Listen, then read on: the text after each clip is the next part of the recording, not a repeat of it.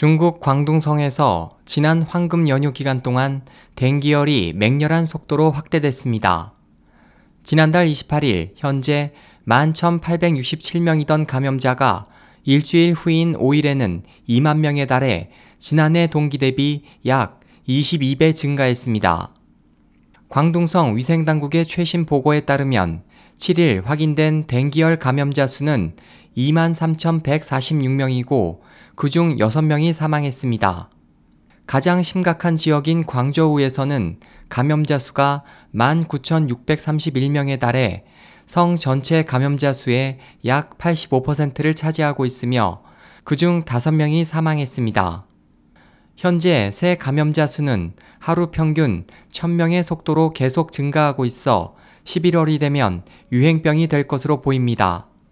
SOH 희망지성 국제방송 홍승일이었습니다.